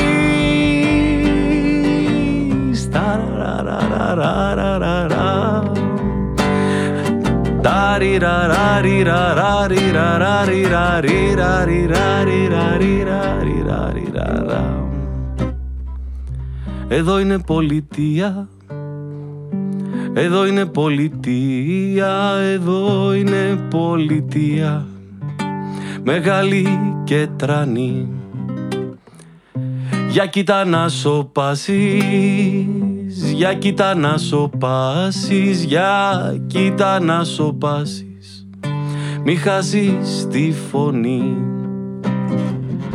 τι θέλεις και φωνάζεις Μήπως ξυπνάει κανείς Τι θέλεις και φωνάζεις Μήπως σ' ακούει κανείς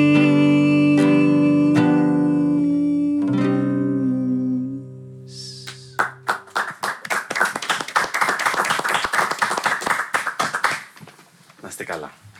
Έχω μια τελευταία ερώτηση.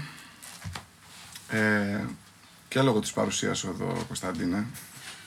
ναι, ναι, σκοπίσου. Έχω μια σκέψη που θα ήθελα να τη μοιραστώ, μια εσωτερική ερώτηση. Περίμενε λίγο.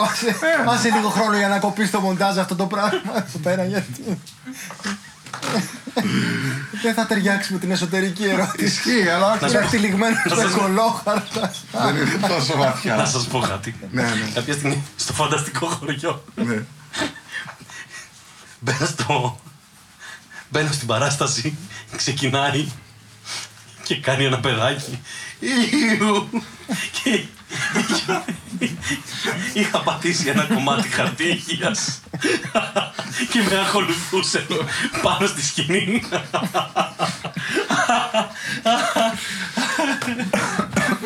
Είπε, είπε, αηδία, Ιου. Πάρεις, είσαι ο μουσικός της παράστασης, γι' αυτό το... όχι, μόνο, όχι μόνο μουσικός.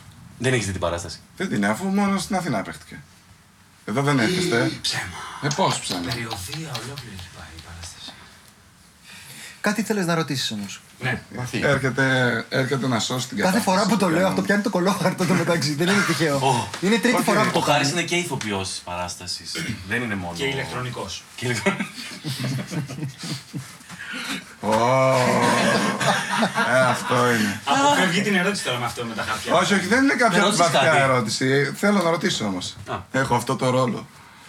Ε, η μουσική και ειδικά η τραγουδοποιία έχει ε, δημοσιογραφικό ρόλο για την κοινωνία και για το σήμερα, πιστεύεις; Και η Κωνσταντίνα και όλοι. Δηλαδή, εγώ το νιώθω λίγο αυτό. Ειδικά σε μια περίοδο σαν την, αυτή την περίοδο που ζούμε, που οι φωνές δεν υπάρχουν πολλές, οι ανεξάρτητες φωνές, αλλά γενικά Πες ότι στην υπάρχει το ιστορία Press της Project. μουσικής.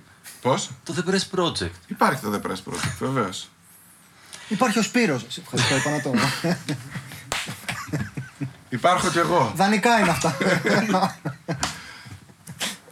Συγγνώμη. Έλεγες. Ναι. Όχι αυτό, η ερώτηση Έχω μου είναι ξέρει αυτή. Να πω εγώ, επειδή είναι για μουσική ερώτηση, σταμάτα Σπύρο, θα απαντήσω εγώ. Δεν θα μίλαγα. Είναι συνδυασμός μουσικής και δημοσιογραφίας.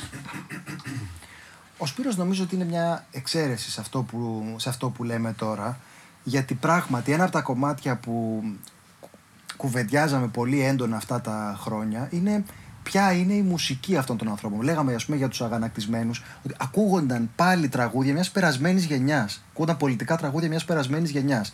Και συζητούσαμε πώς είναι αυτό το κίνημα που δεν έχει ας πούμε μια δική του έκφραση καλλιτεχνική. Και αυτό β- συμβάδιζε με έναν, ε, με έναν προβληματισμό για το ότι λέγαμε πως ε, θα χρειαζόταν οι άνθρωποι να εκφράζονται πολιτικά για να καταλάβουμε ότι υπάρχουν θα χρειαζόταν να έχουν τα δικά τους ε, συνθήματα, τα δικά τους ε, τραγούδια ώστε να, να δούμε ότι αυτό που συμβαίνει έχει ένα στοιχείο πρωτοτυπίας ότι έχει βγει από τη δική μας κοινωνία και δεν πάει να μιμηθεί κάτι άλλο. Ε, οι εξαιρέσεις σε αυτόν τον κανόνα είναι οι στιγμές κατά τις οποίες αυτό το πράγμα συνέβη. Ο, κου- ο κουκουλοφόρο προφανώς είναι μια, είναι μια τέτοια στιγμή. Νιώθεις ότι είναι εξαίρεση αυτό- δηλαδή αυτή. ε, τι να σου πω τώρα, δεν είμαι μελετητής για να Όχι, σου πω να, εντάξει. να το ξέρω εξαντλητικά, αλλά η αλήθεια είναι ότι επειδή μιλάμε για κάτι που πρέπει να, να συμβεί σε αρκετά μαζική κλίμακα ώστε να το ξέρω κι εγώ που δεν είμαι μελετητής και που δεν παρακολουθώ εξαντλητικά τον ελληνικό τραγούδι, ε, νομίζω ότι μάλλον δεν έχω άδικο. Ότι αυτό συμβαίνει σε συγκεκριμένες στιγμές και είναι χαραμάδες. Έχουμε μια εικόνα δηλαδή που είναι ότι δεν βρισκόμαστε στην ηρωική περίοδο του ελληνικού τραγουδιού. Ξέρω εγώ, ότι ο Μίκης Θεοδωράκης ή κάτι τέτοιο. Κατάλαβες, δεν έχουμε κάτι τέτοιο. Και ε, αυτό, που, αυτό που βλέπουμε μπροστά μας είναι ότι υπάρχουν στιγμές κατά τις οποίες αυτό το πράγμα συμβαίνει. Όταν συμβαίνει, εγώ θεωρώ ότι είναι κάτι εξαιρετικά πολύτιμο ακριβώς για αυτό το λόγο. Γιατί λέμε ότι υπάρχει μια επικοινωνία μεταξύ του τραγουδοποιού και των ανθρώπων που θέλουν να καταλάβουν πώς είναι και πώς θέλουν τον κόσμο τους και αυτή η επικοινωνία φτάνει σε ένα σημείο που γίνεται, που γίνεται δημιουργία. Που κάτι υπάρχει που εκφράζει εμάς σήμερα και όχι άλλους. Μπορεί να το εκφράζω χοντροκομμένα τώρα και μπορεί χοντροειδώς να αδικό σύγχρονους ε, ε, δημιουργούς. Αλλά νομίζω Υπάρχουν ότι- πολλοί Ναι. που γράφουν πολιτικό, πολιτικό κοινωνικό στίχο. Έτσι και μ, κοινωνικά ευαισθη- ευαισθητοποιημένο, ευαίσθητο. Ναι. Εγώ η ερώτησή μου ήταν κυρίως αν αυτό το νιώθετε ότι έχει στοιχεία δημοσιογραφικά. Γιατί μου αρέσει να το Σε σκέφτομαι γενικές λίγο γραμμές έτσι. αυτό το χρησιμοποιούμε υποτιμητικά. Υπο- Ναι, γιατί ε, το, το χαρακτηριστικό της δημοσιογραφίας είναι ότι την επόμενη μέρα της κυκλοφορίας μιας εφημερίδας τη λύγεις ψάρια. Κατάλαβες, οπότε συνήθως όταν λέμε ότι κάτι έχει δημοσιογραφικό χαρακτήρα, το λέω επειδή εγώ ε, δεν, Τη λίγο δεν ψάρια. νιώθω να ταυτίζομαι, είναι πιο πολύ τη λίγο ψάρια δηλαδή παρά εκδίδω εφημερίδα. Ε, π- πάντα αυτό έχει ένα χαρακτήρα που λέμε ότι είναι η χειρότερη πλευρά της ε, εφήμερης ε, σχέσης με την πραγματικότητα. Κάτι που δεν θα σε νοιάζει αύριο. Ενώ αυτό που συζητάμε τώρα, ένα τραγούδι που μπορεί να, να ξεκινάει από την επικαιρότητα, μας νοιάζει στο βαθμό που δεν αφορά μόνο την επικαιρότητα. Μπορεί να φορμάται από την επικαιρότητα και να, ε, να μας ενδιαφέρει και αύριο. Αυτό, αυτό προσπαθώ να πω. Ο Χρήστος, μάλλον ε, δεν θεωρεί, όταν λέει δημοσιογραφικά, δεν το εννοεί έτσι. Το εννοεί ότι, ότι κάνει, α, κα- κάνει, κάνει μια απεικόνηση της ε, εποχής, ιστορικά. Μάλλον έτσι το Ναι, καταλαβαίνω. ή αυτό. αναφέρεται και σε γεγονότα στα οποία μπορεί ο κόσμος να μην τα ξέρει. Δηλαδή, μπορεί να γραφτεί ένα τραγούδι ε, για, το κάποιο Ζακ. σκάνδαλο, για το Ζακ. Γιατί να έχει. Πράσινα παπούτσια. Ναι. Ναι. Εσύ το νιώθεις, συγγνώμη, Κωνσταντίνε, εσύ το νιώθεις σαν τραγουδοποιός ότι παίρνεις ένα τέτοιο ρόλο με κάποια τέτοια τραγούδια; Ε, εγώ δεν νιώθω να παίρνω κανένα ρόλο όταν γράφω. Γι' αυτό και υπάρχουν στιγμές που γράφω έτσι, στιγμές που γράφω αλλιώς. Αφού του γράψεις, θέλω να Γράφω- βλέπεις αν το νιώθεις αυτό το ρόλο. Πάντα έτσι κι αλλιώς καταλαβαίνω μετά το τι έχει συμβεί. Εγώ προσπαθώ να μην γράφω στρατευμένα. ε, πιστεύω ότι μ, ε, γράφω ένα, ότι μου βγαίνει κάποιες φορές και γράφω πολιτικά ή κοινωνικά, κοινο- πολιτικό ή κοινωνικό στίχο, ε, αυτό που με, που με, με λογοκρίνω είναι αν νιώσω ότι πάω να γράψω στρατευμένα. Γιατί για μένα η στρατευμένη τέχνη, και μπορεί τώρα να μειώσω κάποιους παλιότερους συναδέλφους, η στρατευμένη τέχνη δεν είναι τέχνη. Ίσως η εποχή της βέβαια να έχει αυτή την ανάγκη. Δηλαδή όταν τα πράγματα είναι ακόμη πιο ακραία. Δεν ξέρω εμφυλιακά, τι έχει ο άλλος στο φουντικά. μυαλό του. Τα αντάρτικα τραγούδια δεν είναι στρατευμένη τέχνη για μένα. Να το πω λίγο διαφορετικά. Υπάρχουν περιπτώσεις που η στράτευση σου εξασφαλίζει ένα κοινό. Αυτό μπορεί να γίνεται και με έναν τρόπο κοινικό. Ναι, αυτό ακόμα και ότι σήμερα για- συμβαίνει. Δεν λέω ότι για τον ε, ε, Ρίτσο ήταν μια κοινική επιλογή που οδηγούσε στο βραβείο Λένιν, αλλά προφανώς δεν είναι ο καλύτερος Ρίτσος, ο στρατευμένος Ρίτσος. Αυτό, αυτό νομίζω. Και λέω ότι αυτό με ενδιαφέρει από την πλευρά του κοινού και όχι του δημιουργού. Γιατί ο Σπύρος θα ξέρει σίγουρα 50 τέτοια τραγούδια που εγώ αγνοώ.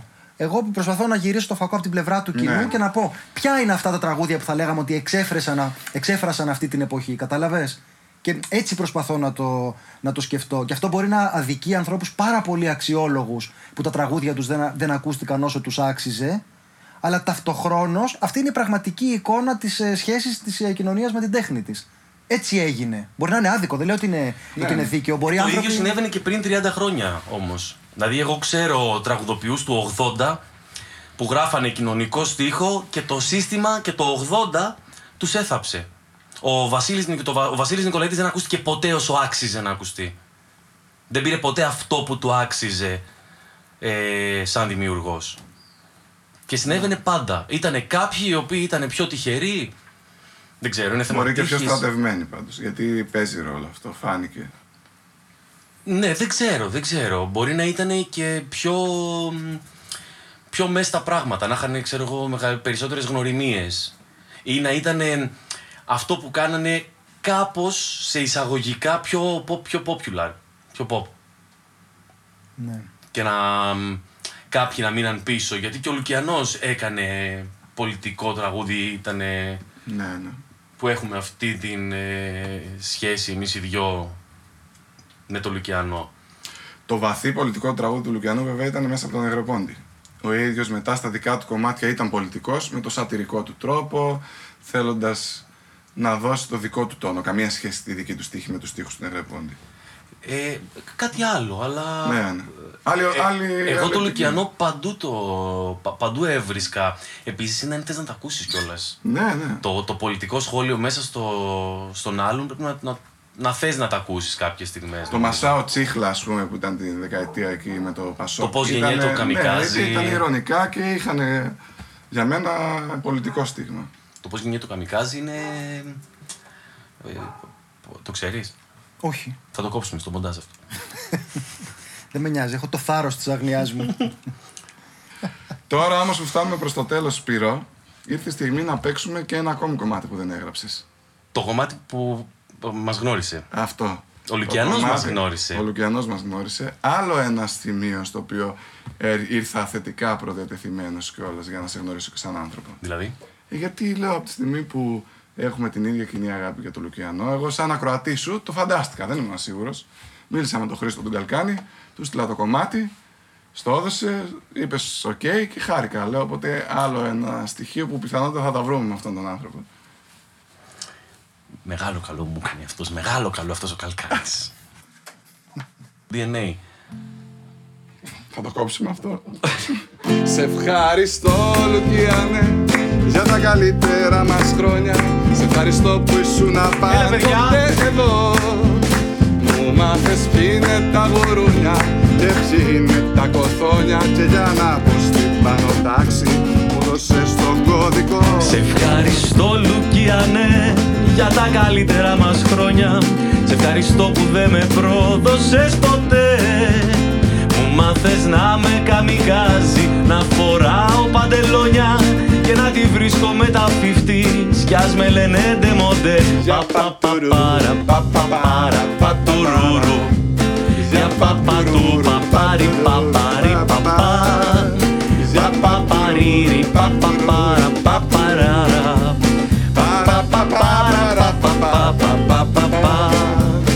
ευχαριστώ Λουκιάνε για τα πολλά μαθήματά σου που με κατάντησαν πολύ κακό παιδί. Μα με τα πάρτι σου τα ωραία και τα παραστρατήματά σου και αρχιτέκτονας να ήμουνα δεν θα είχα προκοπεί Σε ευχαριστώ Λουκιανέ και θα σου κάνω και ένα δώρο.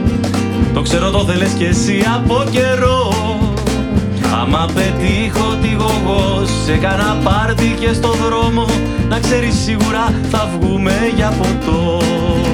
Σε ευχαριστώ Λουκιανέ και θα σου κάνω και ένα δώρο ξέρω το θέλατε πολύ από καιρό. Άμα πετύχω τη λόγο σε κάνα πάρτι και στο δρόμο να ξέρεις σίγουρα θα την πηδήξω εγώ. Δεν θα το έλεγα ποτέ εγώ αυτό.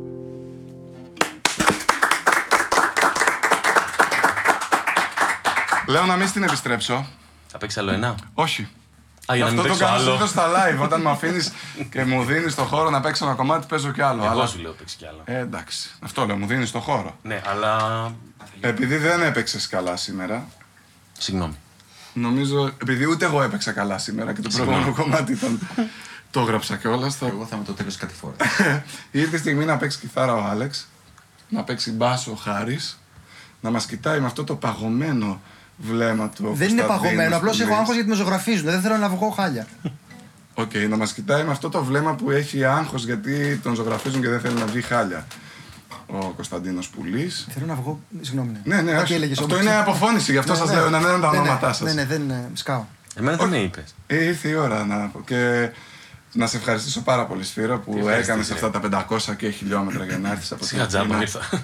Ισχύει και αυτό. Με τα παιδιά. Ε, ελπίζω να μας ξανάρθεις, γιατί μάλλον δεν θα την κρατήσουμε την εκπομπή και θα χρειαστεί να την ξαναγράψουμε.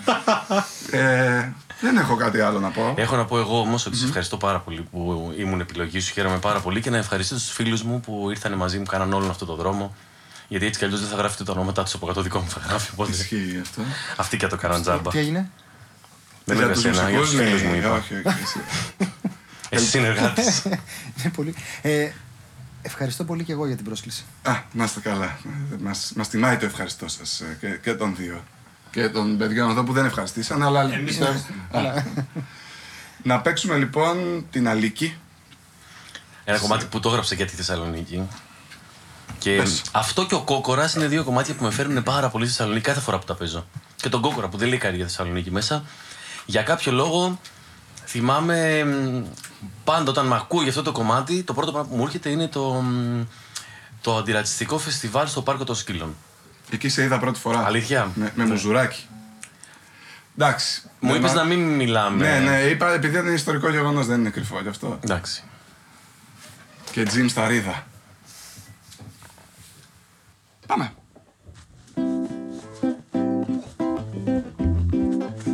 Γιατί γελάς; Μη σταματήσετε.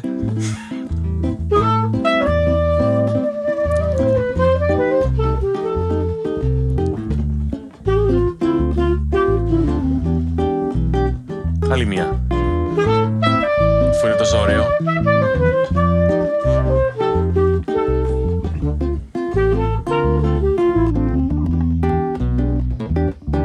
Από τη χώρα των θαυμάτων η Αλίκη Κατέβηκε μια βόλτα στη Θεσσαλονίκη Δεν είχε φράγκο να νοικιάσει ένα σπίτι Τραβάγε μόνη της σε τούτο το μανίκι Και, και της την πέσανε μια μέρα δύο μπάτσι Σε ένα παγκάκι η καημένη είχε κάτσει Μα δεν κατάλαβαν πως ήταν η Αλίκη Και τη συνέλαβαν σαν άστεγο αλήτη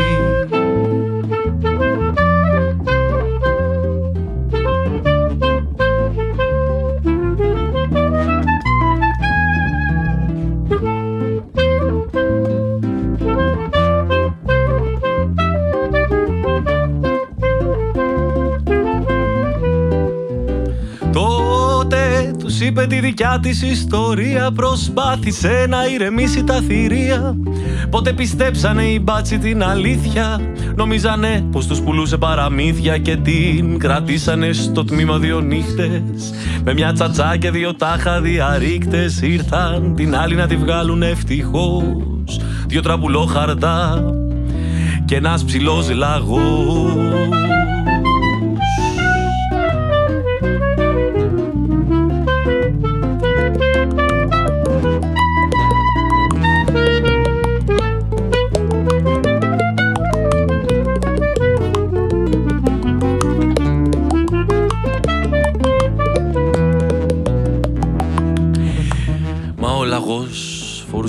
πράσινα σταράκια. Έφαγε κάμποσες και είδε αστεράκια. Τα ίδια φόραγε ο παπουτσωμένος γάτος Μα αυτού νου. Ήταν πράσινος κι ο πάτος Τώρα. Η αλήγη κάνει απεργία πείνας. Κάπου στο Σύνταγμα, στο κέντρο της Αθήνας. Μαζεύει φίλους και φωνάζει στο λαό. Αλληλεγγύη ρε κουφάλες στο λαγό